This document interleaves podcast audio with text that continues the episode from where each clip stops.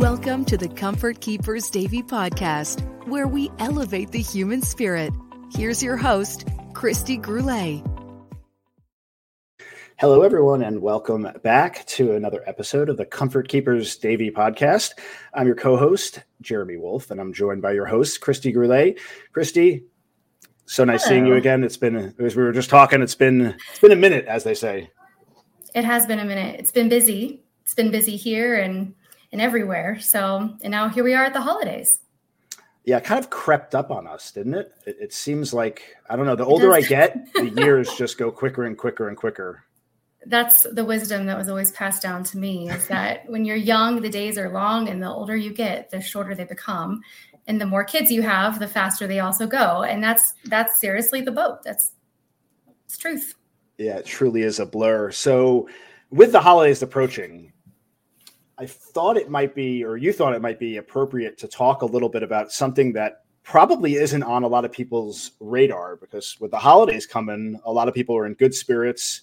Yeah. Uh, you know, they're with family and friends, they're celebrating, but there's another side of that where you have the elder community that may not have a lot of family, or maybe they lost somebody close to them and they're feeling a little depressed over the holidays and they're feeling a little blue.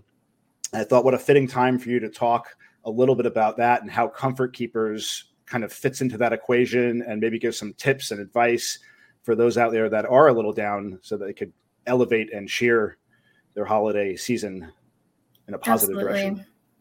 It's it's so true because like you said holidays most people are very excited to get together the music the I mean, maybe not Florida changes seasons, but you've got lights outside, everything is exciting. And what I find and what my team finds is that this is the time of year where we might see a shift in some of our clients' moods. And if you dig a little bit deeper, what you see is you see an individual who's lived a lovely long life. They have family that spread out through you know the state or the united states. So they don't have that connectivity that they've had um, and they want to reminisce about traditions and definitely christmas is past. And sometimes when we talk about things that we love and we reminisce sometimes it does you know it invokes emotions that are are sad too. So, you know, we have individuals who will maybe be spending their first Christmas without a loved one. That's a that's a hard conversation. And as much as you want to be um, the words of encouragement, it's hard to exactly put yourself in that in that situation if you've not experienced it. So this is where our caregivers highly trained and interviewed from the very beginning on empathy, being able to listen to encourage positivity out of a conversation that might tend to become woe is me.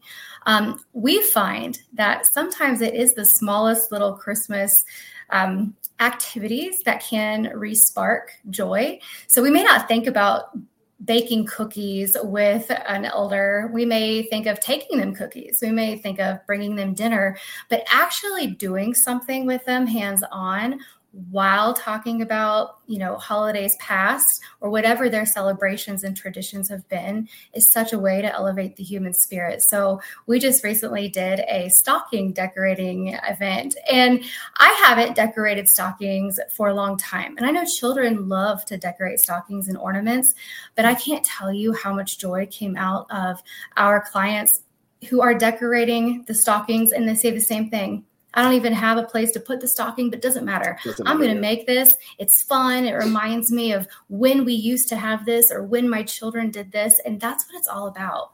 So it's thinking outside of the box and not just your your standard let's get together for food. Um, and then really that brings up the other side of this too is that there are plenty of people that spend the holidays by themselves.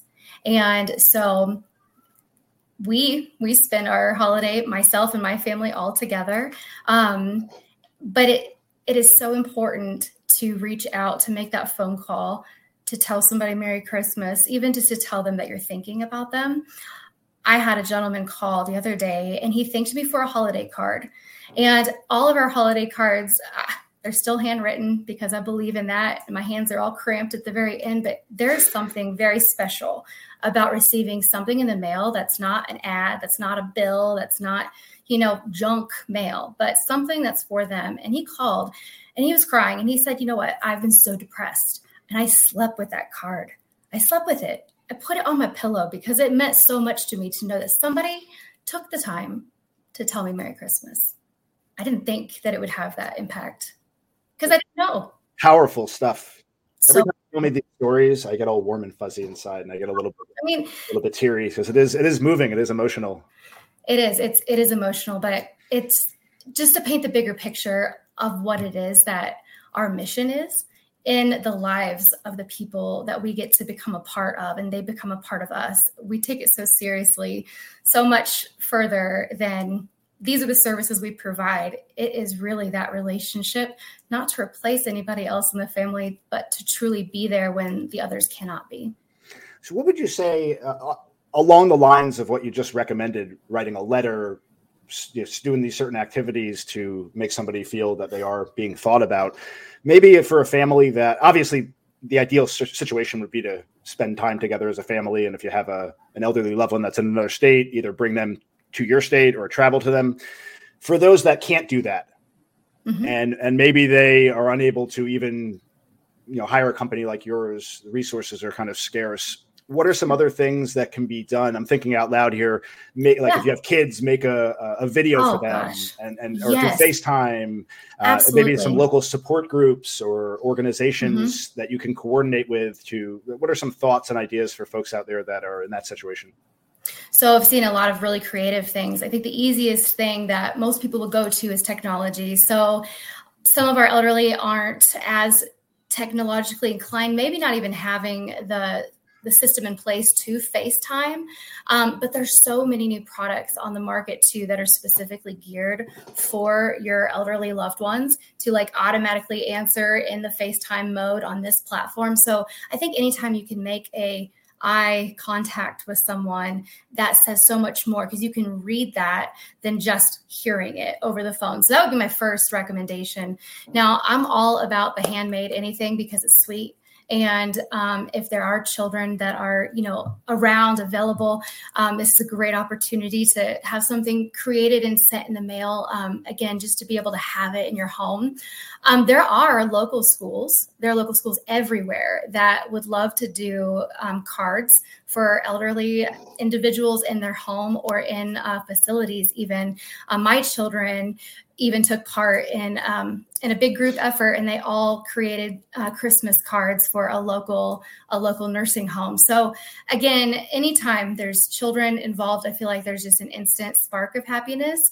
Um, you can go one step further. There are church groups that are in so many communities that every year want to do different things. And for a family to call an organization such as a church and say, I have a shut in, really, truly, that's what it would be. I have a, a family member, I can't make it there. They don't have anybody else. What can you help me with? And I've seen churches step up to bring them into a Christmas dinner or a service, which is just so kind, so extra. Um, but then I've also had um, church groups in the past who want to go and, and carol and that's a very fun exciting experience too. So to open your door and have carolers there sent on behalf of your family to share you know the love of christmas um, with you. So there are a lot of options.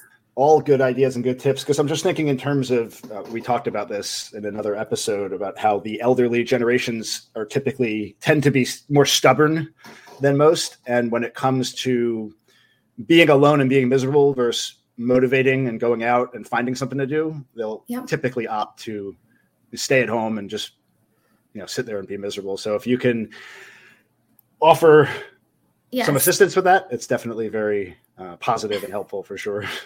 I just it's honestly constant contact. That's really what it is. So sometimes you have to just keep reintroducing reintroducing the idea of there being somebody coming, whether it's from an agency such as myself or just somebody in the neighborhood. There's a lot of a lot of ways to try to get your loved one encouraged to leave their home for their own good. And really they just need to do it once or twice and they realize how how much better they feel.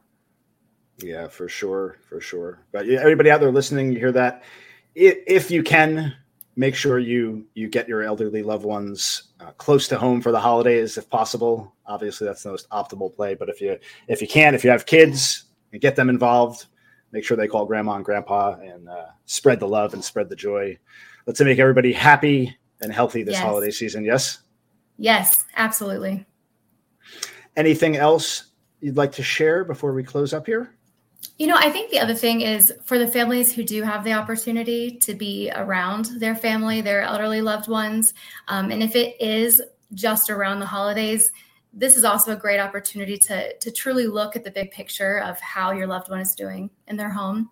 Uh, noticing if there's anything that seems a little off this Christmas than last Christmas or the last time that you were in their home. If it was Thanksgiving, that was just, you know, weeks ago. But if it was, you know, all the way back in the summer and you see a significant change, it's a good time to also start having the conversation of let's get some extra help in here. So I receive a lot of phone calls after the holidays along those lines, and that's completely fine to start talking about it. Yeah, definitely. As we talked about before, that is a difficult conversation to have.